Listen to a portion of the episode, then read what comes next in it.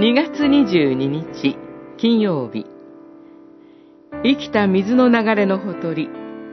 ヨハネによる福音書7章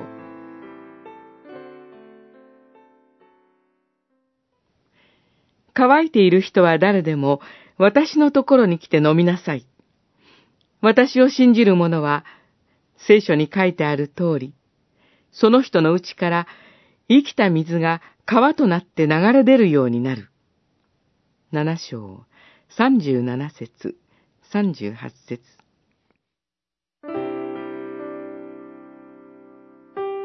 罪ある人間は誰でも魂が乾いています。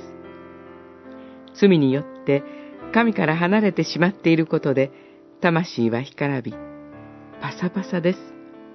まるで砂漠のようです。そのような状態であることを知らずに、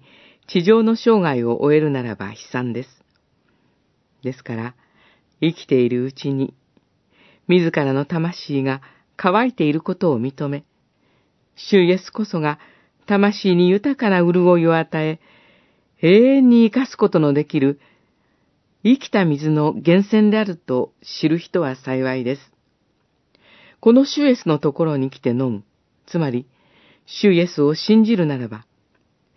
主イエスに結ばれ、主イエスからその生きた水、つまり、御言葉と精霊を与えられ、干からびていた魂に豊かな潤いを与えられます。魂がみるみるうちに蘇り、元気になります。それこそ砂漠の状態から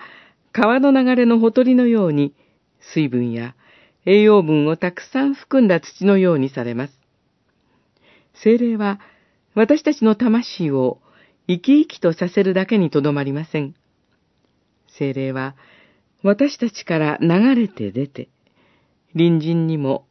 御言葉による慰め、励ましを与えてくださるのです。